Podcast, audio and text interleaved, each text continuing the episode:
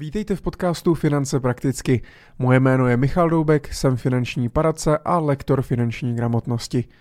Dnes jsem vám tu opět nechal záznam z livestreamu, tentokrát s Pavlem Kolářem, specialistou na svěřenské fondy a majitelem společnosti Svěřenská zpráva. Téma svěřenských fondů může být pro spoustu z vás stále zahaleno jakýmsi tajemstvím. A tak jsem se rozhodl, že společně s Pavlem jednou provždy rozsekneme eh, a podíváme se na to, kdy se takový svěřenský fond může hodit, kdy stačí třeba pouze závěť nebo dědická smlouva a proč je dobré preventivně přemýšlet nad eh, určitými riziky, pokud disponují nějakým majetkem a myslím si, že to bude pro vás velmi inspirující hodinka, takže mm, určitě si to puste úplně celé. Tak já se budu těšit, pokud vás bude zajímat nějaký další uh, live stream, tak určitě koukejte na můj YouTube kanál, který můžete odebírat každý týden minimálně jeden live stream s hostem na zajímavé téma. Uh, tam najdete, ale samozřejmě můžete poslouchat i následně ze záznamu právě v tomto podcastu Finance prakticky. Pokud se vám rozhovor bude líbit, budu určitě moc rád za sdílení mezi ostatní, protože si myslím, že právě ta informační osvěta o tom, co svěřenské fondy jsou, co umí a pro koho jsou vhodné, je strašně důležitá pro tu eh, obecnou znalost a obecnou gramotnost eh, lidí kolem nás. Tak já už nebudu rušit a užijte si to. Díky. A jsme live. Já vás vítám u dalšího live streamu. Moje jméno je Michal Doubek a těším se na dnešní téma o svěřenských fondech. Já doufám, že se těšíte taky, eh, jak už jsem eh, avizoval eh, v události na sociálních sítích, tak dneska nebudu sám. Pozval jsem si odborníka na toto téma, aby jsme si mohli povědět o tom, co vlastně svěřenské fondy jsou, a hlavně jakým způsobem se mohou použít. Protože pro spoustu z nás eh, je to pořád takové zahalené eh, téma, eh, jsou tam určité mýty, spoustu lidí vlastně neví moc, na co se používá, jestli je to teda jenom pro ty miliardáře, který známe z, toho, z, těch, z těch amerických filmů a tak dále, nebo to má i využití pro nás běžné smrtelníky. Eh, o tom si budu povídat eh, s Pavlem Kolářem, s odborníkem na svěřenské fondy a spolumajitelem společnosti Svěřenská zpráva a tímhle ho vítám do dnešního streamu. Eh, Pavle, ahoj, jak se ti daří? Ahoj Michale, předem děkuji za pozvání a zdravím všechny od nás ze společnosti Svěřenská zpráva. Já předem musím říct, když jsem teďka čekal to intro, ta znělka, kterou máš, tak ta, ta zní fakt jako motivačně, tak jako budovatelsky a to odpočítávání, to bylo jak start rakety, takže máme skvělý začátek. Tak to je super, tak já doufám, že eh, to dnešní eh, diváky a posluchače bude bavit. Eh, to znamená ještě jednou dobrý den všem, kteří sledují živě. Vy máte výhodu, že můžete samozřejmě pokládat našemu hostu otázky a dotazy a on na ně může odpovědět, takže se můžete dozvědět přesně to, co vás zajímá, ale samozřejmě zdravím i všechny, kteří nás poslouchají ze záznamu, ať už na mém YouTube kanále, anebo v podcastu Finance prakticky. No a Pavle, pojďme se už do toho pustit, ale předtím, eh, než tě spovídám a než si budeme vykládat o tom dnešním tématu a to svěřenských fondech a jestli jsou pouze pro milionáře nebo miliardáře, tak eh, řekneš nám pár slov eh, o sobě a o své společnosti? Jo, tak to, to určitě můžu. V krátkosti my jsme se ke svěřenským fondům dostali dostali tím, že jsme eh, měli dlouho, asi 15 let eh, vlastní poradenskou praxi. Eh, klasicky jsme začínali v segmentu zprostředkování finančních produktů, pak investičního poradenství a při zahraniční praxi jsem viděl, ať to bylo Německo, Švýcarsko, že, že v oblasti zprávy cizího majetku se využívá institut svěřenského fondu, což v Německu je Trehan, ve Švýcarsku je, je Tras, potažmo Privá Stiftung v Rakousku. Ale pokaždé, když jsme se vrátili do České republiky, tak legislativa vlastně tento typ zprávy cizího majetku ještě neumožňovala. Takže jsme trošku vyčkávali, než bude zaveden do českého právního řádu, což se připravilo poměrně dlouhodobě vstoupil v roce 2014 a tam jsme se rozhodli kontaktovat různé profesní organizace, podívat se, jak trastový průmysl funguje v těch rozvinutých státech, kde funguje desítky nebo i stovky let. A rozhodli jsme se, že je to ta, ta správná doba a cesta, abychom se tomuto oboru začali, začali věnovat opravdu s úzkou specializací na, na zřizování svěřenských fondů a servisní služby, které se svěřenskými fondy, fondy souvisí. Mm-hmm. A dnes je to teda tvůj core, core business, je to to co, tě, to, co tě živí, všechno, co se týče, nebo co si můžeme představit kolem svěřenských fondů. Ano, je to, je to tak, je to hlavní podstata naší činnosti s tím, že my jsme teďka v posledních třech eh, měsících eh, pošli, prošli poměrně eh, výraznou transformací z pohledu našich podnikatelských aktivit. Je to z toho titulu, že v průběhu těch úplných pěti, šesti let se nám začali naši zákazníci segmentovat. Ať, řekněme, vystupovali z řady těch movitých zákazníků do, do segmentu klientů s vysokou hodnotou čistého jmění nebo ultra vysokou hodnotou čistého jmění, což z pohledu českého měřítka jsou zákazníci miliarda plus a rozhodli jsme se, že jim chceme poskytnout další servis. Takže dneska je to o tom, že společnost Svěřenská zpráva je pouze jedna z našich divizí, v pozadí je vlastně dneska skupina Private Wealth Group, která se specializuje vlastně na servisní služby v oblasti multifamily office, v oblasti svěřenských fondů nebo nějakého řekněme, mediálních aktivit ve smyslu web magazínu. Takže dneska jsme už po těch šesti letech rozšířili svoji, svoji činnost a máme, řekněme, skupinu, která má takový jako privátní charakter a specializujeme se teda na služby movitým zákazníkům ve všech těch oblastech. Mm-hmm. Ten záběr je opravdu široký a tak můžeme si některé eh, další části vašeho biznesu naplánovat na nějaký třeba jiný livestream. Dneska se budeme bavit přímo o těch svěřenských fondech. A mě by zajímalo, ty si říkal, že vlastně v minulosti eh, nebyla eh, tady ta nějaká zákonná úprava, která by umožňovala ten institut svěřenského fondu. To vlastně přišlo a ono teda v minulosti dřív si myslím, že to bylo, možná za první republiky a vím, že teda v roce 2014, kdy vlastně vzešla v platnost teda eh, nový občanský zákonník, tak vlastně od roku 2014 je možné zřizovat vlastně svěřenské fondy. Vy jste se toho chytli hnedka na začátku, společnost byla založena v roce 2013 a byli jste vlastně jední z prvních, kteří teda se této problematice začali věnovat. Mě by zajímalo od toho roku 2014, přece jenom teda uteklo již zmiňovaných 6 let, jak se změnilo vnímání vlastně svěřenských fondů uh, z pohledu té veřejnosti. Hmm. Tak eh, já teďka asi pominu takové, eh, takové eh, řekněme, anomálie na trhu. Myslím si, že Česká republika je, je prostě v tomto atypická. To anomálie myslím kauzu pana Babiše, který významně upozornil na, na institut Svěřenského fondu. Ale uh, musím říct, že uh, ten náběh byl pochopitelně postupný. Uh, v dnešní době, řekněme i v době korona, tam byl poměrně výrazný, výrazný útlum svěřenských fondů, který byl způsoben tím, že 90% našich klientů jsou buď ekonomicky aktivní podnikatelé, nebo, nebo klienti, kteří, řekněme, eh, těžili a mají ekonomické příjmy ze svých minulých podnikatelských činností a proto eh, bylo cítit, že se semknuli a museli se vrátit, řekněme, fokusem do toho svého podnikání a neměli čas na strategické, řekněme, majetkové plánování. A, ale my jsme teď opravdu v situaci, kdy kdy ta vlna poptávek je obrovská, je to způsobeno zejména z našeho pohledu tím, že, že lidé si uvědomili významná rizika z běžného občanského života, z provozu podnikání a pochopili, že, že preventivní opatření nebo obecně to celostní majetkové, majetkové plánování je naprosto rozhodující v těch krizových okamžicích toho života a Dneska je to tak, že skutečně konzultujeme jednoho nového zákazníka denně. To znamená, že hmm. skutečně 30, 30, když to vezmu spolu měsíc, tak 30 poptávek ve smyslu opravdu jakoby reálných řešení dneska konzultujeme, takže, takže ten nárůst je poměrně významný oproti tomu postupnému náběhu, který byl i způsoben do roku 2015, 2016 tím, že některé politické strany vnímaly svěřenské fondy trošku negativně, nemají s tím žádnou praxi, žádnou zvyklost, zvažovali o nějaké, řekněme, právní útoky na ten institut, což pochopitelně brzdilo rozvoj toho trhu jako takového a všichni trošku obezřetně očekávali, jak se to vyvine.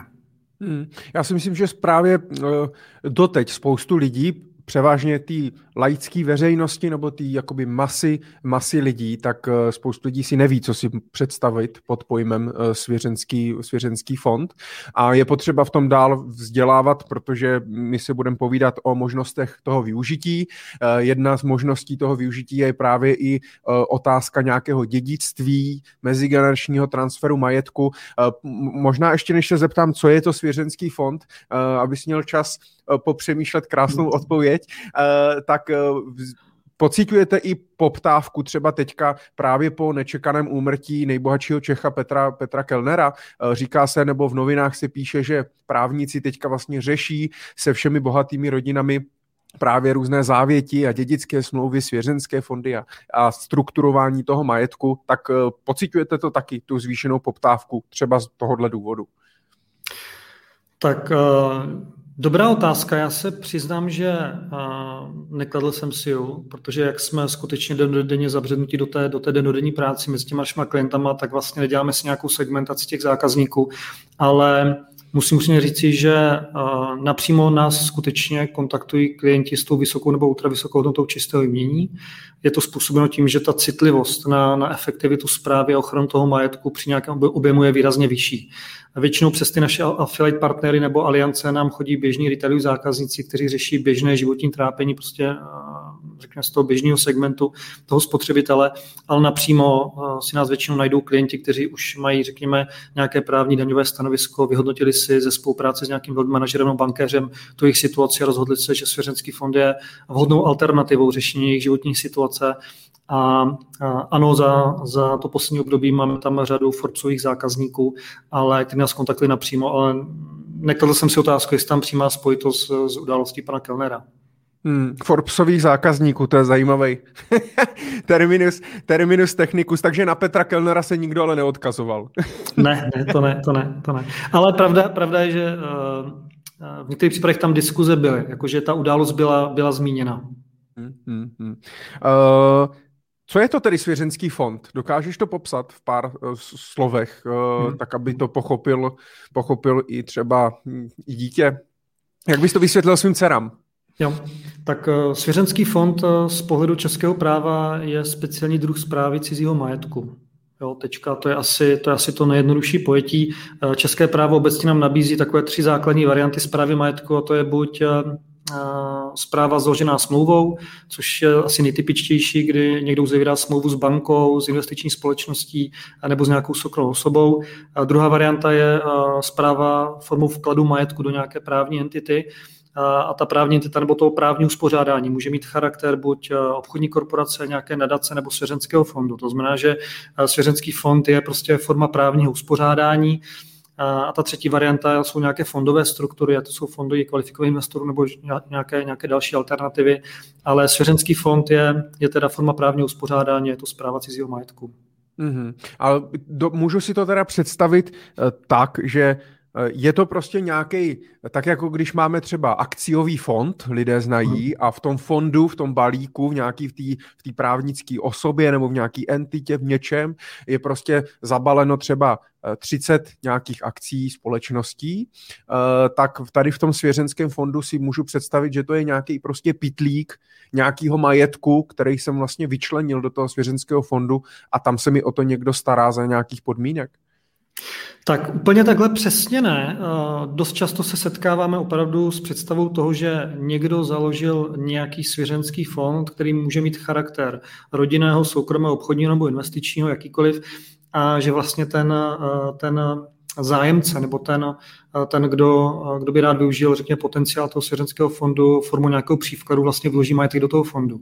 Což vlastně vychází, že klienti znají fondy nebo otevřené podílové fondy nebo fondy kolektivního investování, kde to takto probíhá, ale svěřenský fond si zakládá vlastně člověk buď sám pro sebe, to znamená, že z podstaty vlastně toho kroku je to jeho vůle, je to technicky vlastně eh, jeho svěřenský fond, když z právního pohledu se jedná o samostatnělý majetek, který nevlastní ten zakladatel, tak vlastně tu, ten život a, a tu existenci mu vnukne zakladatel a ten fond se řídí absolutně principy vlastně podle vůle toho zakladatele. Takže, takže řada klientů právě přichází s ideou, že jsou tady nějaké svěřenské fondy, já si nějaký vyberu, vložím do nich majetek, není to tak. Ten svěřenský fond je velmi individuální, řekněme, soukromá záležitost, je to soukromoprávní forma toho majetkového uspořádání. Pak, když to nemá charakter investičního fondu, tak to není regulováno žádným dohledovou jakoby, státní zprávou ani Českou národní bankou. Ale to, co je asi totožné s těma fondama kolektivního investování, je, že existuje nějaký prospekt. To znamená, že je tady nějaký statut, zakladatelská listina, která je sepsána notářem, tu zakladatelskou listinu zakládá ten zakladatel a ten si tam vymíní naprosto individuálně vlastně podmínky, principy a tu strukturu, jak se to má chovat, jaké scénáře, jaké životní etapy ten fond má mít. A proto to ten, ten svěřenský fond může mít buď charakter jenom pasivní ve smyslu bezpečnostní schránky, kdy ten fond pouze vlastně spravuje ty majetkové hodnoty, ale může to být také ekonomický subjekt, nebo to může být alternativa pozůstalostní nebo dědického řízení. To znamená, že vlastně účel a povaha fondu je dána vůlí toho zakladatele. A nelze předem říct, jestli svěřenský fond je redistribuční entita, entita provozující podnikatelskou činnost. Je to vlastně to, co z toho udělá ten zakladatel. Mm-hmm. Pavle, a kdo vlastně může takový svěřenský fond vytvořit. Ty jsi zmiňoval, že dělá se nějaká zakladatelská listina, kterou dělá notář. Spoustu lidí by šlo hmm. pravděpodobně za nějakým advokátem nebo právníkem. Uh, vy jste nějaká specializovaná firma, která taky asi má teda nějaký, nějaký právníky. Vím, že i někteří moji kolegové z titulu finančních poradců tak se vlastně věnují zakládání nebo kon, nějaký koncepci toho svěřenského hmm. fondu. Za, za kým vlastně já řeknu, jsem v nějaký situaci a my si vyřekneme, v jakých situacích situacích to můžeme využít, tak eh, dejme tomu, že jsme v nějaký takovýhle situaci a chci ten fond založit. Za kým vlastně nejčastěji lidi takhle jako jdou? Hmm. Tak eh, já začnu tím, že teda zakladatelem může být kdokoliv fyzická osoba, právnická osoba, více osob, může to být spolek, ústav, vlastně může to mít jakýkoliv právní charakter. Eh, je nutný jenom splnit vlastně na konci vždycky nějaká fyzická osoba, která prověří vůli za svého života svěřecký fond založit, tam musí být splněna podmínka své právnosti. Jo, jinak, jinak nic ničeho není potřeba. Eh, v českém právním prostředí eh, má ten zakladatel, ten ideový strůjce té myšlenky, teda založit svěřenský fond, má vlastně tři, tři varianty. Bude to první varianta, že rovnou můžete jít za notářem, kdy notáři vlastně nebo zákonná podmínka je, že svěřenský fond musí být založen veřejnou listinou, tedy notářským zápisem. Neznamená to, že ten statut by byl veřejný, ale je to vlastně jakoby ta, ta, ta forma realizace. Každé řešení má své výhody a nevýhody, pochopitelně. V případě notářů se většinou jedná o nějaké šablonovité řešení. Notáři nejsou úplně jakoby trustoví specialisti, jsou, hmm. oni spíše jejich role je naplnit tu, tu legislativní stránku věci a vlastně ověřit, že ty základní náležitosti, které by ten, ten statut měl mít, že jsou vlastně splněny. A druhá za, notářem, za notářem bych šel, pokud vím přesně, naprosto přesně, co chci, mám to nějak připravený a on to v podstatě jenom se píše. Tak, je to, za notářem musíte vždycky, ale my se bavíme o tom, že uh, svěřenský fond uh, uh, s tím souvisí několik, ten trust management má několik procesů, má několik fází a za notářem je vhodné jít za předpokladu, když se jedná o nějaké low-costové řešení. To znamená, že většinou ti notáři používají vlastně nějaké šablony právní, jsou to většinou jedno, dvou a, a čtvrkové statuty fondu, které pochopitelně vám nesplní veškeré životní scénáře, nejsou schopni reagovat na vývoj životní situace. Takže když se jedná o nějakou jednorázovou majetkovou operaci nebo jedná se o nějaké low řešení, krátkodobé, tak si to dokážu představit, ale, ale běžný statut má, řekněme, 15-20 stránek, rodinné svěřenské fondy mají 50 i více, více stránek. To znamená, že představa, že by, že by a je to vlastně v té právní části je to totožné, když, když děláte jakékoliv významné majetkové operace, tak, tak vlastně rozsah té smluvní dokumentace je naprosto klíčový vlastně a snažíte se tím vyřešit veškeré preventivně vyřešit veškeré ty, ty scénáře a ty události, které můžou nastat. Ale jako notář je jedna z variant. Druhá varianta je, že půjdete přímo za advokátem. A tam musím říct, že, že ta, ta odborná péče je pochopitelně už na výrazně vyšší úrovni. Uh, jsou uh, i advokáti nebo právníci, kteří se na to specializují, ale pochopitelně oni udělají zase bravurně jenom obsahově tu stránku statutu toho fondu. To znamená, že nejsou znali komplexně toho oboru, nedokážou asi vám doporučit další související uh, kroky, jako je otvírání bankovních účtů, jako jsou jako jsou majetkové účty a, a pojištění a tak dále. To znamená, že tak, aby svěřenský fond mohl velmi, velmi hladce existovat, tak pochopitelně je to účetní ekonomický subjekt, s tím souvisí vlastně flexibilita a další související, řekněme, obchodní styky toho svěřenského fondu na trhu a tam je nutné, nutné, aby aby už v té rané fázi vlastně tvorby toho statutu se komunikovalo s bankou, s dalšíma subjektama, aby tam byl soulad a nevznikla nějaká procesní paralýza. Takže dost často se setkáváme opravdu se, se svěřenskými fondy v rámci auditu, které které byly zřízeny přes advokáta po obsahově. Ten statut je, je precizní, opravdu je kvalitně sestavený a ten fond není schopen fungovat v praxi, protože jednoduše advokát neručí za další úkony, které, které souvisí a není znalý toho, že na to, aby se otevřel třeba bankovní účet pro ten fond, tak je nutné, aby tam byly nějaké klauzule a banka s tím souhlasila a pak, když se to preventivně nevyřeší, tak pochopitelně pak už je pozdě a nelze dělat technický zásah do toho statutu. Takže advokát je druhá, druhá cesta. A třetí varianta je prostě zvolit si nějakou trustovou společnost, nějakého specialistu na, na zřizování svěřenských fondů, což jsou... Což vlastně, například? Což, což je naše společnost svěřenská zpráva. Ano, děkuji, děkuji za poznámku. Já už to budu tak automaticky vlastně tu naší roli.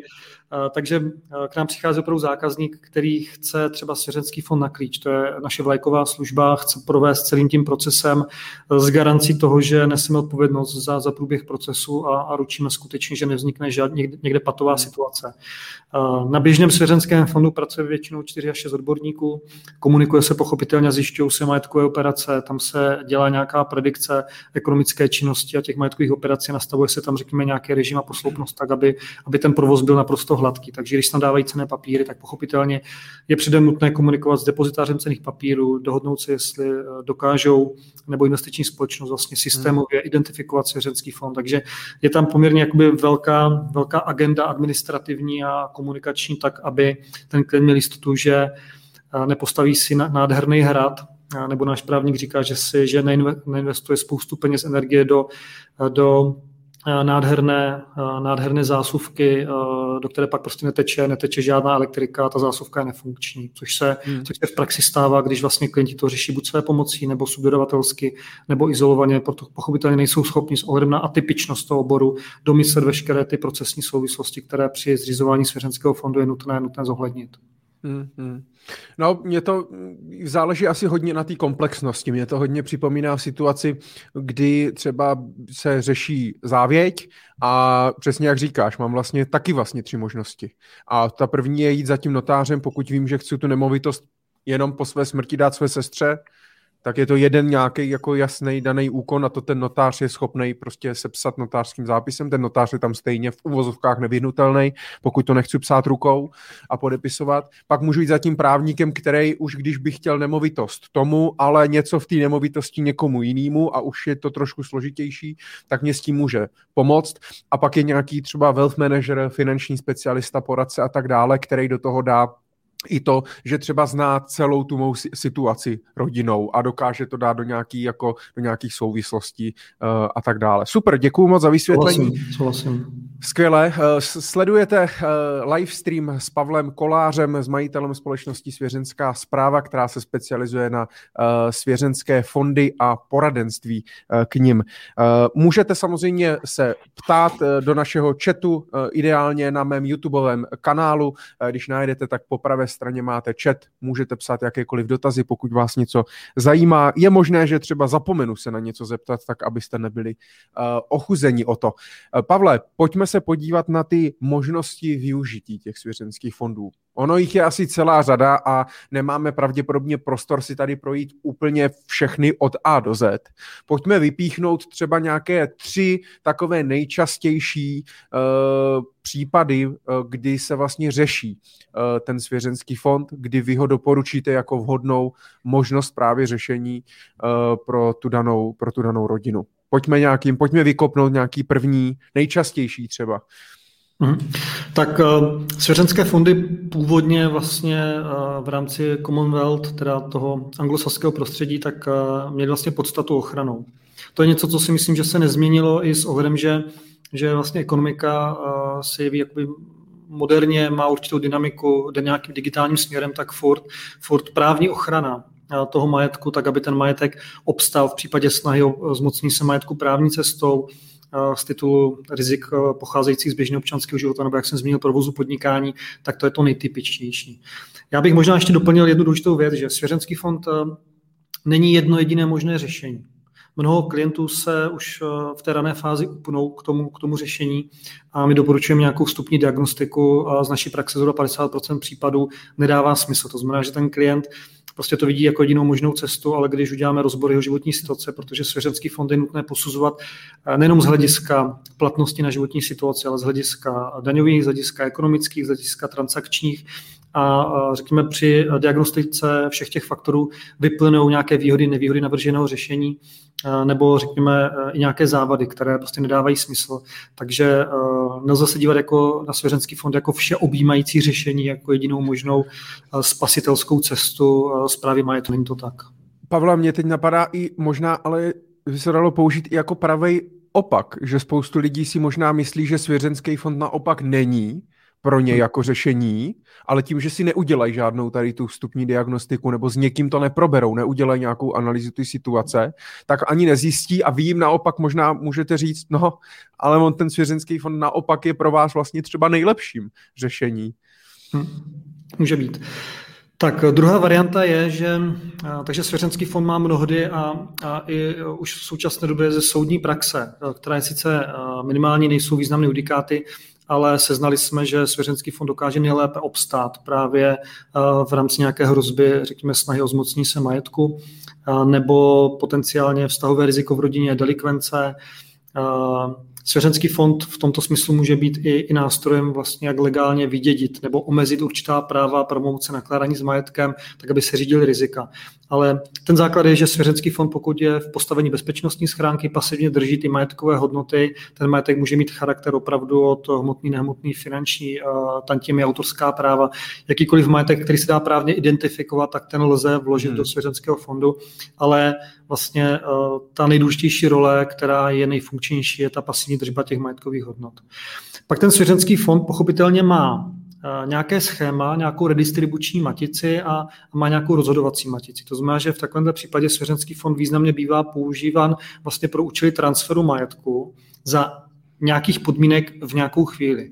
Eh, ty podmínky můžou být časové nebo odkládací, to znamená, že klidně já ten majetek můžu do fondu uložit, ale můžu dát, eh, řekněme, nějakou direktivní podmínku za svého života, která je platná i po, po mé smrti, že ten majetek může nabít někdo, nějaká osoba, buď v okruhu rodinném, příbuzenském nebo i cizí osoba, za splnění nějaké podmínky. A ta podmínka může být stanovena fixně, může být nějaká flexibilní a může být opravdu odložená. To znamená, že řeknu, že od tohoto momentu za 30 let eh, osoba z mé rodiny v sedmé linii eh, nevím, kluk, modrý očí, blondák, prostě pak, když bude přímá pokrevní příbuzenská linie, prvorozený syn uh, v té linii, tak ten může nabít ten majetek jedině on. To znamená, že uh, ty podmínky můžou být velmi, velmi unikátní, velmi individuální a nemáme moc právních nástrojů, byť závět to částečně umožňuje, abychom mohli, řekněme, nastavit nějaký atypický, řekněme, provozní režim uvnitř fondu a pak v rámci distribuce majetku. Takže ta druhá role je transfer majetku vlastně a redistribuce směrem k tomu příjemci, za nějakých velmi unikátních podmínek, což se využívá i v rámci určité alternativy dědického řízení, protože řekněme to dědické právo v České republice byť nabízí. E, I do roku 2014 se rozšířilo o více, řekněme, smluv pro případ smrti nebo to individuální majetkové uspořádání v případě smrti, jako je závěť, odkaz, dovětek a tak dále, tak furt jsou tam určité limity, které jsou směrem k nepominutelným dědicům a jednoduše v určitém případě nelze to, řekněme, nadizajnovat, eh, tu závěť úplně tím unikátním způsobem, který by chtěl ten, ten zůstavitel, tedy ten, kdo sepisuje, sepisuje tu, tu listinu pro případ smrti. A svěřenský fond je nepopsaný list, tam si to opravdu eh, hmm. nadiktujete, jak potřebujete a pokud to nedabádá k trestné činnosti, je morálně akceptovatelné, eh, a setkali jsme se opravdu s velmi zajímavými atypy a poptávkami těch klientů na tyhle ty redistribuční matice, tak svěřenský fond to prostě umožňuje a, a není to napadnutelné. Já vím, že spoustu eh, lidí a spoustu rodin eh, neřeší ani závěť, protože spoustu z nich mají zafixováno, že také závěť řeší jenom prostě, když jsem miliardář, já nepotřebuji, já nic nemám, mám jenom jeden byt, nějaký auto a rybářské pruty, tak nepotřebuji, nepotřebuji závěť, ale ono to, to si možná ještě řekneme, že to není jenom o tom, jestli mám nebo nemám majetek a jaký je velký, ale spíš asi co s ním má být, až třeba já tady nebudu a podobně. A spoustu lidí vůbec nepřemýšlí nad tím dědictvím, dědickým plánem, na nějakých, na nějakých rizicích uh, a podobně. Uh, s čím vlastně se jako nejčastěji, nebo takhle, za, chodí za váma spíš už lidi, kteří konkrétně ví, dívejte se, já mám prostě tady toho syna a já mu prostě něco nechci dát a tak dále, tak jsem se rozhodl třeba to vyčlenit do toho a chci to dát někomu jinému a tak dále a jdou s nějakým konkrétním zadáním. A nebo jako přijdou, že uh, mají teda nějaký majetek, chtěli by to nějak rozdělit, ale vlastně moc jako neví jak, moc jako problémů v rodině mm. úplně nemají, ale nějak to chcou dát do něčeho a vlastně jdou si zjistit, jestli vůbec to třeba pro ně vhodný je nebo není. Mm-hmm. Tak určitě podstata našich služeb je vlastně, ale ten biznis je postavený na tom, že kdyby všechno bylo ideální, tak vlastně nejsme potřeba. To znamená, že ti, ti klienti uh, mají nějaký vnitřní tlak, který vyplývá prostě z jejich doživot, dosavadní praxe, z jejich životní situace nebo z jejich pohledu vlastně na, na život a, a získají přesvědčení, že, že to může být jedna z těch možných variant. Uh, my ty klienti v zásadě segmentujeme do tří, do tří základních uh, jakoby úrovní. První úroveň je, je, kdy ti klienti skutečně přicházejí a zvažují svěřenský fond jako preventivní opatření. To znamená, že jsou to lidi, kteří disponují nějakým majetkem, a, a nebo, směrem k těm příjemcům, což je z dikce zákona teda to občanského zákonníku směrem ke svěřenským fondům obmýšlený beneficient, tak tak jsou tam nějaké obavy. Buď je tam nějaká, nějaký mentální zdravotní handicap, mají obavy, že v případě úmrtí už by se o ně někdo nepostaral, nebo jsou tam určité, určité omezení, dost často se setkáváme s nějakou míry, míry, mírou závislosti, ať nějakou formou gamberství, drogové nebo sociální, na sociálních médiích. A byť se jedná o o aktuálně jako klidný stav, tak mají obavy, že dojde, dojde vlastně k navrácení do toho původního stavu a chtějí vlastně neomezit práva toho příjemce, ale chtějí vlastně eh, přinést nějaké řešení, které, které prostě zajistí, že v případě těch výjmenovaných událostí eh, bude eh, zajištěn životní standard, potenciálně důstojné stáří, i kdyby se delikvence vrátila. Takže dost často je to ale preventivní opatření, to znamená, že to nebe je absolutně čisté, ale ti klienti mají nějakou zkušenost, mají obavy z nekalé hospodářské soutěže, třeba podnikají, chtějí izolovat rizika z provozu podnikání od svého soukromého majetku a skutečně, byť to, to nebe je klidné, není tam ani žádný mráček, tak, tak jdou cestou preventivního řešení. A druhá úroveň těch klientů jsou klienti, kde už, řekněme, to nebe úplně čisté není.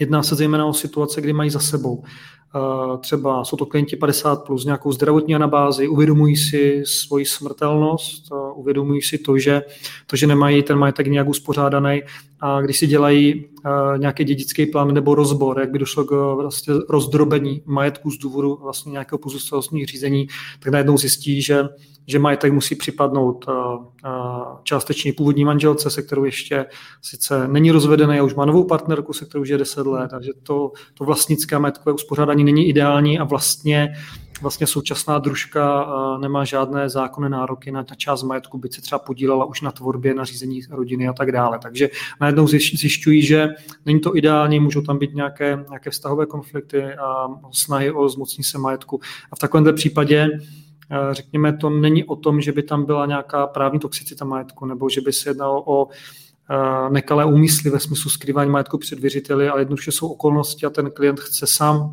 svoji vůli rozhodnout o tom, jak dojde k rozdělení majetku a řekněme jako šetření těch rizik, které ze zprávou toho majetku souvisí. A pak máme třetí úroveň klientů, kde už jsou klienti, kde už je tam nějaká míra, my to nazýváme taková jako právní toxicita nebo rakovina, kdy v zásadě už jsou tam třeba soudní soudní stání, už jsou tam rozjedené případy, už jsou tam exekuční tituly a tak dále a to je prostě situace, když to nedává smysl. Jo? Když tomu klientovi řekneme, prostě byla by to zmařená investice do řešení, to ani nedělejte vlastně a z řadě případů už i v České republice bylo patrné, že že soud rychlým jednáním vlastně rozhodl o zneplatnění právních úkonů a majetek byl navrácen, takže to řešení je nefunkční. No správně si řekl rakovina, už je prostě pozdě, že jo? Když už mě diagnostikou rakovinu a já si řeknu, no tak, tak já začnu jíst to ovoce a zeleninu, to už, to už je jako pozdě, no, to už, to už nepomůže. Uh, kolik tady tady z těchto třech typů lidí, kteří chodí jako nejčastěji? Mám pocit, že ta prevence bude jako nejmíň. Tak není to, není to tak. Uh, řekněme to, uh, jakoby kdy už je to naprosto toxický, ta, ta třetí varianta, tak tam máme zhruba 20% eh, zakázek. Hmm. Takže tam se to snažíme maximálně filtrovat vlastně eh, do nějaké míry, do které můžeme a, a přivést klienty prostě na tu myšlenku, že už to nemá smysl, by někdy o to řešení usilují, tak vlastně eh, nechceme i v rámci reputačního rizika být součástí, řekněme, tohoto typu, typu biznisu, řekněme, pohledávkového biznisu a proto vlastně uh, upřímně musím říct, že ty klienty odmítáme. Uh, ta, ta druhá úroveň tak to jsou klienti, kteří kteří řekněme, možná i s tou první úrovní, ta prevence, dneska je to 50 na 50, protože, hmm. protože bereme i prevenci to, kdy skutečně přijde babička 80 let, syn v exekuci a mají nemovitost v Praze 2KK za 3,5 milionu a jednoduše, kdyby to šlo cestou pozůstalostního řízení, nebo nějaké formy závěti, tak furt to nabíde ten syn v exekuci a věřitel uplatní své práva, ta rodina o tu nemovitost přijde. Tak to jsou úplně ty jednoduché typické případy, kdy to řešení z pohledu jakoby nákladu je, je výrazně dražší než cokoliv jiného, ale z právního pohledu to je, je jediná možná cesta, pokud nebereme to, že je možné to nemovitost přepsat na někoho, na někoho jiného, aby tam nebyla ta, hmm. ta, ta linie, vlastně, aby nespadla do toho pozůstalostního řízení, tak tak to jsou ty typické případy, kdy my, my vnímáme jako prevenci. To znamená, že tu nemovitost nikdy ten si nevlastnil, je to naprosto právně čistý a pouze vlastně stavíme strategii tak, aby ta nemovitost mohla sloužit rodině, měli užívací práva a připadla potenciálně vnučce, pak když ten exekuční titul bude, bude na, toho, na toho otce stále trvat. Takže to jsou ty běžné životní příběhy, kterých tady máme opravdu, opravdu jako spoustu. To si mi dal takový oslý můstek eh, na ten titulek eh, na té úvodní fotce, jestli teda svěřenský fond je pouze pro milionáře. Ono i taková babička, která vlastní byt třeba na Praze 1, tak je vlastně svým způsobem milionář dneska a bohatší než spoustu, spoustu eh, jiných lidí, ale chápeme asi, jak jsem to myslel. To znamená, že i pokud jsem v tomto stavu, že třeba mám jenom nějakou nemovitost a je tam v rodině nějaký problém právě třeba s exekucemi, s rizikovým podnikáním a tak dále. A já mám strach, aby prostě se o, ta nemovit, o tu nemovitost ta rodina přišla, tak eh, jako jedno z řešení může být teda svěřenský, svěřenský fond. Takže i když mám prostě třeba nemovitost za 5-6 milionů korun, rozhodně to není jako automatický, ne, svěřenský fond to je prostě blbost, teď mám jenom vlastně jednu nemovitost za 5 milionů, to je nesmysl. Ano, souhlasím. Je to, eh, je to tak, eh, ti, ti klienti opravdu mnohdy už si vyhodnotili různé varianty, nebo to konzultovali s nějakým právníkem, který, eh, kterým řekl, že jsou tam určitá rizika je to vlastně totožné, jako je režim, režim předmanželských smluv. Eh, to znamená, že to eh, vlastně individuální uspořádání majetku eh, vlastně při, při sezdání, tak je možná cesta, ale z právní praxe je velmi jednoduše napadnutelné a proto i svěřenské fondy bývají často využívání vlastně předstupem do manželství nebo za manželství se vlastně nenabývá majetek do společného jmění manželství, ale nabývá se vlastně do svěřenského fondu, kde jsou předem eh, jasně stanoveny principy vlastně rozdělení majetku v případě rozvodu.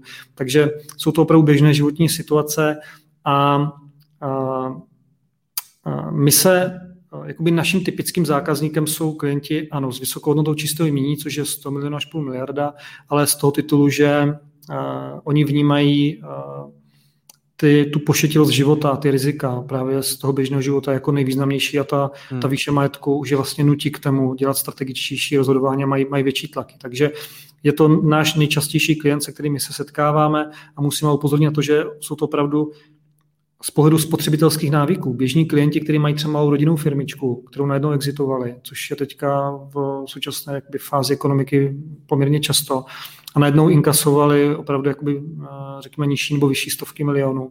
A, ale žijou běžným životem, jenom, jenom vlastně zvažují, jak dál strategicky spravovat nebo eh, systémově řídit ten, ten majetek. Takže, takže my se s těma klientama přicházíme do styku nejčastěji, což ale neznamená, že by svěřenský fond byl pro, pro klienty s modrou krví, protože je to spíš o tom, že ti běžní retailoví zákazníci nejsou, nejsou tak znalí. Různých eh, režimů zprávy majetku, nejsou tak znalí, nedostanou se k tomu tématu, spíš eh, instituce svěřenského fondu vnímají negativně z těch médií a, a nevěnují čas tomu se, se podrobněji seznámit vlastně s tím vehiklem, s možnostmi vlastně a s výhodami, které, které to přináší. Takže On ten možná ten důvod je i ten, jak jsi říkal, jo. Naše společnost se prostě specializuje na k rodiny s majetkem 100 milionů plus a takových firm je hodně. Otázka je, kolik firm eh, by se věnovalo vlastně tady těm babičkám s jednou nemovitostí. Na druhou stranu, na začátku jsme si řekli, že v tom může pomoct i notář a pokud je to vlastně takto třeba jednoduchý, není, je, jde opravdu o nějaký, jako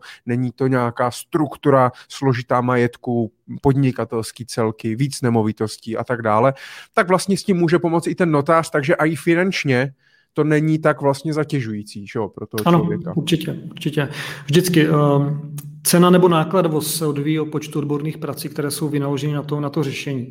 Mnohdy skutečně uh, ta technická fáze jako administrace uh, a sestavení je, je to nejjednodušší, protože v rámci diagnostiky, sestavování inventáře majetku, tak někdy třeba u těch klientů půl roku předtím tam probíhají uspořádání majetku, očištění, zbavení se nějakých právních vad, řekněme, příprava toho majetku pro transfer do svěřenského fondu. Takže, takže nelze mnoha případech se dívat na svěřenský fond, že je to jenom jednoduchý administrativní úkon zřízení toho fondu, ale, ale je tam mnoho činností vlastně před, přípravných i, i, i po. Ale vlastně pořád je to jenom nějaká určitá forma, protože, eh, jak jsme si teda řekli, nezáleží úplně tolik na tom, jak velký majetek mám, ale spíš, eh, co, co, co je tam vlastně za rizika, co je tam za problém. A můžu to buď vyřešit, jak si řekl, že tu nemovitost prostě za života přepíšu na někoho jiného, a tím pádem je to vyřešený. Nemám, když mně se pak něco stane a já nic nemám, tak, tak nemám co dědit a je to vyřešený. To je nejideálnější, zrovna u nemovitostí, já to hodně doporučuji. A potom, že mám možnost nějaké závěti, mám možnost nějaké dědické smlouvy, svěřenského fondu a tak dále. A je to o tom spíš někým mít možnost vlastně probrat tu, tu situaci. Kdybych za tebou chtěl jako potenciální klient uh, zajít na nějakou konzultaci, úvodní, kde vůbec jako preventivně právě zjistit, jestli třeba ty rizika, které já vnímám, tak jsou opodstatněný, nejsou. Je pro mě vlastně ten svěřenský fond uh, jakoby relevantní či nikoli, tak můžu takhle za tebou nebo za někým dělat se vlastně takhle jenom nějaký úvodní konzultace, nějaký ty diagnostiky? Ano, eh, je to, je to něco, co jsme na trhu zavedli, pak se to chytli i další spolusoutěžitele na trhu, protože my vnímáme ten první moment, že ten člověk si jednoduše s tím musí lidsky s někým o té staci promluvit. Eh, důvěrně, diskrétně, zcela neskrytě vlastně o těch všech rizicích a faktorech, vlastně, které souvisí s tou životní situací. Takže my úspěšně nabízíme vlastně úvodní bezplatnou hodinovou konzultaci, která probíhá online, telefonicky nebo, nebo osobně v našem zákaznickém centru v Praze na Londýnské. A vzhledem k tomu, že máme 30% zákazníků nerezidenty České republiky, vlastně zahraniční klienty, tak je zcela běžné, že nějaká komunikace přes online platformu je zcela běžná. Máme s tím poměrně jakoby, úspěšné zkušenosti nebo pozitivní zkušenosti. Takže ta, ta možnost je a vnímáme to jako, jako důležité nebo rozhodující, protože opravdu už v té jakoby, rané fázi zjistíme, že z 50% případů to nedává smysl a pokud dospějeme k závěru, že dává smysl, tak pak směřujeme další kroky vlastně k tomu založení. A nebo je to o tom, že mnoho těch klientů potřebuje doplňující informace, ať právního nebo daňového charakteru a vlastně u nás si kupují nějakou hlubší diagnostiku v rozsahu třeba 5 nebo 20 hodin, která už má opravdu charakter jakoby daňový, právní, transakční a tam, tam pak předkládáme v písemné podobě nějakou studii proveditelnosti, která, která jasně říká vlastně výhody, nevýhody a ten klient pak může dělat další informovaná rozhodnutí. Takže, takže určitě upozorňuji na klienty, ať nestupují hned do té fázi zřizování fondu, ať jsou v tom obezřetní, ať, ať ty kroky, někdy, někdy ta životní situace je, je jako pod tlakem, ale, ale určitě věnovat čas nějaké hodinové eh, nezávislé konzultaci, aby se zorientovali, je někdy rozhodující a někdy jim to může ušetřit spoustu trápení peněz. Hmm. No mně se moc krát stalo jenom že v té diskuzi s tím klientem, když se člověk ptá jenom na nějaké třeba ty rodinné vztahy a, a kde jsou jaký majetky a kdo co jak řešil a tak dále, tak z toho najednou vyplynou věci, které by mě ani toho klienta vlastně vůbec nenapadly a najednou z toho vznikne aha, ale tohle ale musíme řešit. A mám pocit, že na tom trhu spoustu lidí, hodně i u těch podnikatelů to prostě podceňují, že a i třeba mají malou střední firmu, ale nemají vůbec, jsou jediní jednat, jednatelé, jediní majitelé, nemají vyřešené, když se jim teda něco stane, tak eh, kdo je zastoupí, jak to bude, pak to teda podědí děti, ty jsou nezletilí, jo, manželka, manžel a tak dále. A to jsou věci, které jsou strašně důležité podle mě jako preventivně řešit. A i to byl jeden z důvodů, proč jsem si tě pozval do dnešního live streamu, aby prostě zase nějakým kanálem se to k těm lidem dostalo a, a řekli si, aha, hele, pojďme, nad tím, pojďme si sednout, pojďme nad tím popřemýšlet, jestli je to pro nás relevantní téma nebo ne. A pak případně pokud zjistím, že možná tam nějaký riziko je, tak si najít uh, nějakého odborníka nebo třeba využít vás na bezplatnou uh, tu online konzultaci a třema otázkama vy zjistíte jasně, eh, jakým způsobem, protože eh, to už vy vidíte a už jo, to prostě máte tři odpovědi a už, protože těch klientů a těch případů řešíte tolik, eh, že to prostě víte. Takže to je, je to, to je super. Pavle, uh, Jenom ještě pojďme si upřesnit, když jsme se bavili o tom, co je teda ten svěřenský fond, tak eh, když se vrátím k té babičce, která má třeba toho vnuka v exekuci a tak dále, nechce, aby eh, ta rodina o tu nemovitost přišla, tak eh, mám trošku pocit, protože ten svěřenský fond funguje tak, že ty vlastně ten majetek se ho v uvozovkách vzdáš a vložíš ho teda do toho svěřenského fondu a tím pádem vlastně přestaneš být vlastníkem. Je to tak? Potvrzuju, ano. A uh, mám trošku pocit, že někteří možná z toho, že z tohohle vlastně někteří možná můžou mít strach, že oni sice se obávají těch rizik a tak dále, ale jakoby nechcou se uh, toho vzdát, toho majetku, jo, to, to tam vlastně jako vložit, že reálně už teda jako nebude jejich. Pocituješ třeba ten strach eh, taky hmm. občas u těch klientů? Absolutně, díky, díky za, za, za téma, protože Svěřenský fond určitě není vhodný vehikl nebo, nebo nástroj pro zprávu majetku pro někoho, kdo absolutně chce jakoby projevovat eh, to vlastnictví toho majetku. To znamená, že pokud je to osoba nebo podnikatel nebo dokoliv, kdo skutečně chce mít ten vlastnický titul u nemovitosti v katastru a, nebo, nebo jakkoliv jinak eh, k movitému majetku, tak svěřenský fond není vhodná varianta. Eh, svěřenský fond, když se podíváme na různé typy režimu vlastnictví, tak máme výlučné spoluvlastnické podíly, a pak máme, a pak máme nějaké družstevní vlastnictví, takže těch režimů je několik. A od 2014 máme tady režim, který se nazývá autonomní vlastnictví, který doposud nebyl. Je to poměrně jakoby novinkou i z pocitu nějaké emoce k tomu majetku, kdy, kdy svěřenský fond ten majetek skutečně pozbývá té vlastnictví, na vás se pohlíží jako na původního majitele, nelze ovlivňovat fungování toho fondu z titulu původního vlastníka ale je to entita ovládací. To znamená, že i když pozbědete toho vlastnictví k majetku, tak si vlastně vymíníte určité podmínky v tom statutu, kdy dál můžete s majetkem nakládat a ovládat ho ve, ve váš prospěch. A to významně dominantním způsobem. To znamená, že z pohledu ovládání se vlastně nic nemění.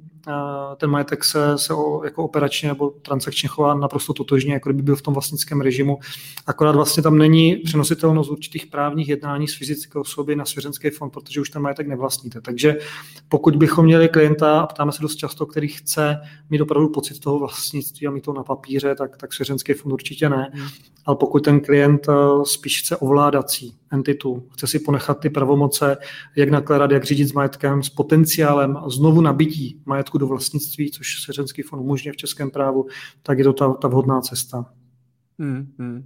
Jak je to opravdu o tom, fakt poznat toho vlastně zákazníka a poznat, co chce, z čeho, z čeho má obavu, z čeho vlastně pramení nějaký ten strach z nějakých těch rizik, možná identifikovat nějaké nové rizika, uh, a tak dále. Mně se uh, i líbí, vy jste na konferenci pár let zpátky, tak měli Michala Horáčka, spisovatele, textaře, uh, kandidáta bývalého na prezidenta a on právě má nějaký majetek, že jo, po prodeji vlastně fortuny a tak dále, má velké děti a on popisoval v několika jako článcích a, a při, při rozhovorech, že využil vlastně možnost těch svěřenských fondů a mně se strašně líbí to, jakým způsobem on nad tím jako přemýšlí a co z toho, co z toho vytvořil. Můžeš jenom popsat e, našim posluchačům, kteří neznají vlastně Michala Horáčka a třeba ten, ten příběh, e, ten jeho typ svěřenského fondu, jakým způsobem on vlastně svěřenský fond využívá? Mhm. Tak určitě eh, můžeme, můžeme o tom hovořit eh, hlavně z toho titulu, že pan, pan Horáček eh, naprosto při vlastně své prezidentské kandidatuře transparentnil ty informace, nabídl je vlastně veřejnosti, takže, takže ty informace jsou, jsou dneska na trhu přímo ze strany pana Horáčka. Tak ta původní idea byla, musím říct, pan, pan doktor Michal Horáček byl první partizán, který v České republice tedy, tedy zakládal svěřenský fond mimo další osobnosti. Takže velká, velká čest odvaze vydat se touto novou inovativní cestou. Ta idea v skutku byla taková, že cílem bylo založit spíš charakter rodinné banky. To znamená, že, že podstata byla, aby ta výše majetku neublížila rodině, protože svěřenský fond to, co dokáže nejenom řídit rizika, ta, ta majetková, ta, ta odpovědnostní, protože i v případě, že by majetek způsobil škodu na životě nebo na majetku, tak, tak furt to odpovědnost nese svěřenský fond, ne, ne fyzická osoba potenciálního vlastníka ta, ale umí výborně řídit i vztahové riziko. To znamená, že pokud jsou obavy, že by majetek mohl ublížit, mohly by vzniknout vztahové spory v důsledku rozdělených názorů na zprávu majetku, na rozdělení majetku a tak dále, tak svěřenský fond je to vhodnou entitou. Dost často se tam dávají i, i bytové domy, tak aby došlo k scelení toho majetku a vlastně systémové zprávě těch, těch potenciálních vlastníků, kteří by se normálně nedohodli. A u pana Horáčka z jeho slov to bylo skutečně tak, že že si řekl, dobře, cílem není, není vlastně ten majetek, ale cílem je, aby ten majetek vlastně sloužil těm potřebám té rodiny. To vlastnictví není rozhodující, není rozhodující výše toho majetku, ale spíš chceme, aby ta rodina byla dál společensky, ekonomicky aktivní, což nezajistí svěřenský fond ani majetek, ale zajistí vlastně ta rodina, ti jednotlivci, ta rodiny sami. To znamená, že vlastně ta zahraniční praxe ukazuje, že pokud svěřenské fondy generují ekonomicky aktivní, teda uh, generují uh, ekonomickou závislost těch jednotlivých příjemců toho majetku, tak pochopitelně pak nemají motivaci být společensky angažovaní a prospěšní a toho se pan Horáček velmi bál. To znamená, že rozhodující vlastně v nastavení strategie toho fondu je to, že s tím majetkem oni nedisponují, mají nároky pouze ve vyjmenovaných případech, kdy pokud by se rozhodli podnikat, a získali půjčku z banky a banka řekla, ano, to dává biznisový smysl, ten business plán, tak má možnost si vzít půjčku z toho svěřeckého fondu bezúročnou, která je ale vratná, nebo v případě, že mají talent, tak ten fond by podporoval talent, nebo v případě, kdy chtějí studovat Sorbona, Yale a tak dále, tak ten svěřenský fond bude podporovat, řekněme, studium toho člověka. A není to a priori postaveno jako jako vlastně uh, redistribuční entita, která prostě přerozdělí ten majetek zpátky do vlastnictví, ale spíše je to o tom, že příjemci nebo ti obmýšlené mají jistotu, že kdyby došlo k atypickému vývoji životní situace z pohledu eh, podnikání, zdraví a tak dále, tak, eh, tak mají bezpečnostní pojistku svěřenský fond, který dokáže pokrýt hmm. ten životní standard. A podobným konceptem jde i rodina Rothschildů, vlastně pan, pan Léby z banky Edmond Rothschild, eh, který byl také na konferenci, tak eh, říkal, že ten klíčový rodový majetek eh, prostě Rothschildové drží ve svěřenských fondech právě z důvodu aby se rizika z provozu držby zprávy toho majetku nebo chybných rozhodování jednotlivce té rodiny negativně nepromítly do hodnoty majetku a pak disponují nějakým drobným jměním, drobným, drobným. Z, z jejich pohledu, ne z našeho, který, o který můžou přijít, ale není vlastně strategický z pohledu mezigeneračního transferu. Takže, takže ty strategie jsou pochopitelně různé a je vždycky jenom na vůli, vůli toho zakladatele vlastně, jaké to schéma vlastně hmm. přenosu redistribuce toho majetku si, si prostě zvolí. Mně se právě to jeho použití neskutečně líbí, jo? Že, že opravdu není to o tom, tak těm dětem, tak tady máš a dělej si s ním, co chceš, ne, ale ty musíš prostě, musíš se snažit, musíš se vzdělávat, musíš něco dělat, ale za zádama máš nějaký rezervní rodinný fond, kdyby bylo nejhůř, tak víš, že seš v pohodě. To znamená, a to, to jako podle mě hrozně pomáhá, je to stejný, jako když si představím u běžného člověka, který ví, že na běžným účtu má 200 tisíc a ví, že prostě kdyby něco, tak hmm. prostě třeba půl roku přežije, tak ten klid, ta, ta jeho nějaká averze k riziku, to, jak se rozhoduje a to, jak, jak, jak žije, tak je úplně odlišný oproti tomu, když nemám vůbec nic a ještě třeba mám dluhy za sebou. Takže toto mě vlastně se líbí, že to fun- může fungovat i svým způsobem jako motivačně, jo, eh, že to ti děti nedostanou. No je super, že ten svěřenský fond si fakt můžu, je to asi jediná taková nějaká právní forma, kterou si můžu fakt ohnout, jak já potřebuju, že? Tak dost často se rozhodujeme mezi rodinou fundací a mezi svěřenským fondem. Rodinná fundace je vlastně nadační entita, není to trustová jako entita. Eh, eh, v českém právu máme fundace, kam se řadí nadační fondy a nadace. A vlastně rodinná fundace tu máme od roku 2017 v České republice, ale má určitá, řekněme, omezení z pohledu eh, vlastně skladby těch členů orgánů eh, té rodinné fundace a omezení v rámci redistribuce nebo nakládání s majetkem. To znamená, že dost často ale vyhodnocujeme, jestli, jestli ta rodinná fundace, která je taky velmi flexibilní, je, je vhodným, mnohdy vhodným nástrojem pro zprávu, zprávu majetku, tak se rozhoduje mezi svěřenským fondem a fundací a někdy uh, jsou v tom rozhodující parametry daňové, protože svěřenský fond má v některých případech s ohledem na účel určité daňové osvobození a v některých případech pak, když jsou tam silnější nebo dominantnější filantropické nebo charitativní motivace a, a účely, tak vyhraje, vyhraje ta nadační struktura.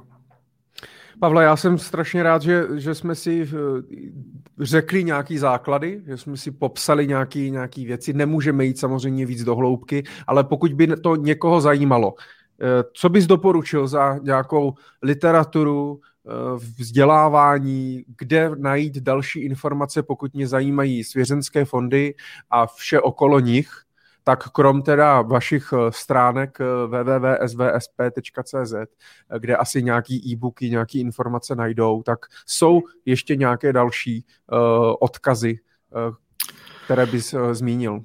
Tak eh, z pohledu, z pohledu jako digitálního obsahu eh, asi bohužel nejsou, což nás mrzí, kdybych, kdybych věděl eh, stránky nějakého spolusoutěžitele, kde se můžete dozvědět zajímavé informace, tak bych je taky poskytl, ale, ale obecně ten trh v Čechách zatím trpí tím, že tohoto režimu zprávy cizího majetku se většinou chopili právníci, kteří se zabývají obsahově tou činností a nemají vlastně kapacitu na to generovat nějaký hodnotný obsah. Takže v Čechách jsou zatím asi tři, čtyři literatury, které nicméně jsou z rukou právníků a nejsou určeny vlastně konečným spotřebitelům. Takže tam se sice dočtete hezké věci o historii, technického zprávy majetku a tak dále, ale pokud byste se chtěli seznámit v obecné rovině vlastně s informacemi pro spotřebitele, jak ji využít, jaké jsou prax, praxe nebo nejčastější způsoby, tak, tak bohužel dneska je zatím absence této, této literatury. Takže spíš můžeme odkazovat, odkazovat jedině na, na zahraničí, ale věříme, že v dohledné době bude i další literatura, kterou snad, ať, ať bude z rukou kohokoliv, tak budeme snad moci, moci s důvěrou doporučovat. Tady minimálně koukám na ty vaše stránky, takže máte vlastně uh, nějaký e-book průvodce s věřenskými fondy. Uh, to znamená, tam najdou případně i další informace, které uh, jsme třeba dneska nestihli. Je to tak? Ano, ano. Uh, díky, díky za to. Jednak na našich stránkách najdete 250 tisíc slov, které se týkají svěřenských fondů, takže je to opravdu velmi, velmi robustní robustní web. A ten e-book, máme s ním velmi pozitivní zkušenost, protože ta odezva je zatím z trhu velmi, velmi skvělá.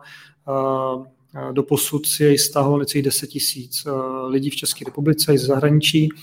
A musím říct, že když pracujeme s klienty, tak nejprve doporučíme ten e-book a když si ho prostudují, tak pak dokážou velmi jakoby rovnoceně s námi, s námi řešit ty věci a komunikovat, protože jsou obeznámeni s tou strategií, s možnostmi a tak dále.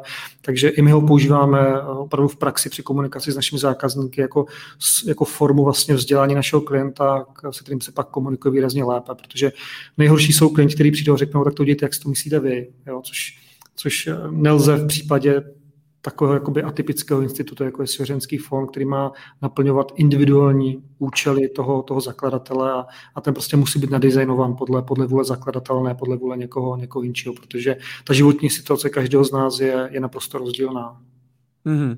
No a já tady ještě bych zmínil, a ty si to na začátku říkal uh, tak uh, skromně, že máte, že jste založili uh, ve vaší skupině jakýsi Wealth Magazine, uh, který teda uh, nějaké informace, nějaké vzdělávání teda taky dává. To znamená, tady si taky můžu v podstatě jako jako like nebo jako člověk, kterého zajímá, jakým způsobem třeba spravovat svůj majetek, jak nad tím přemýšlet. Pravděpodobně i něco o svěřenských fondech tam asi bude.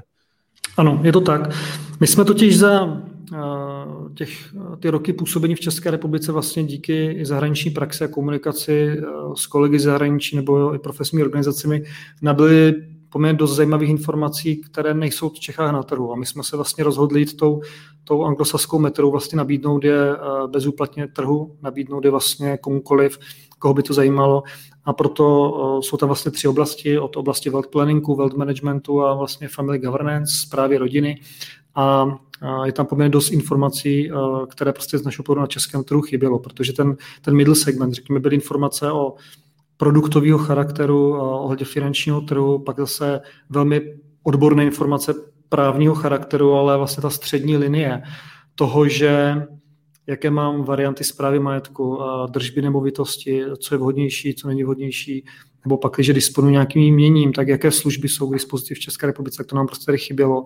A, a i z pohledu vlastně nárůstu čtenářů zjišťujeme, že to byla správná volba, že, že vlastně byla to trefa do černého z toho titulu, že, že nabízíme vlastně tomu cílovému publiku ty, ty správné informace. Pavle, jsme u konce. Je něco na závěr, co bys chtěl vzkázat našim divákům a posluchačům o tom, co jsme se tady povídali, na co si mají dát pozor? Na, co mají, na čím mají přemýšlet, co mají dělat? Uh, tak uh, uh, možná já se, já se rozloučím tím, tím příslovím, které máme na webu, že jenom ten, kdo včas zasadí strop, tak ve stáří může využívat jeho stínu, což, což prostě znamená, že, že pokud řekněme, ta, ta situace krizová už je prostě tak jako intenzivní, tak svěřenský už fond nedá, nedává smysl. Takže na jednu stranu ta, ta prevence, prevence, prevence, prostě tak jako je to v lékařství, jako je to, když stavíte dům, prostě raději si najmout stavební dozor, než pak, než pak trpět těmi náklady na opravu domu. Tak je to stejné ve svěřenských fondech a, a když se rozhodnete to, zvažovat to řešení, tak ať je to kdokoliv na trhu, tak skutečně jít prověřenou cestou, protože máme za sebou řadu, řadu nešťastných příběhů i zahraničí, kdy klienti rychlou jehlou zřizovali svěřecké fondy, my jsme pak dostali vlastně pod ruku jako pro nějaké audity a ty řešení jednoduše uzamkli majetek před těma klientama a, a je tam spoustu tragických příběhů, takže, takže Takové to dvakrát měř, jednou řeš v případě svěřenských fondů je naprosto klíčový parametr a, a doporučuji opravdu jít prověřenou cestou. Jo. Nešetřit na těch nevhodných místech. Hmm. Pavle, děkuji moc za sdílení tvých eh, zkušeností a znalostí, za to, že jsi se s námi podílel uh, o to, co víš. Já doufám, že třeba vymyslíme v budoucnu nějaký další uh, live stream nebo povídání na nějaké uh, další téma, co se týče zprávy majetku a přeju ti, ať se ti daří. Děkuji moc. Já díky Michal za pozvání a díky všem posluchačům. Mějte se. No a já díky taky všem, kteří se eh, koukali, eh, ať už dneska živě nebo poslouchají, posloucháte ze záznamu, buď eh, z podcastové aplikace v podcastu Finance prakticky, kde najdete záznam tohoto podcastu, a nebo na mém YouTube kanále, kde také v playlistu záznamy z livestreamu najdete všechny další rozhovory, které mám. Vždycky každý týden se můžete těšit minimálně na jeden zajímavý rozhovor s někým z trhu na nějaké téma, které je aktuální, které vás anebo mě zajímá. Eh, další informace o mých aktivitách tak najdete také na mých webových stránkách www.michaldoubek.cz No a já se budu těšit zase příště. Díky moc a ať se daří hezký den.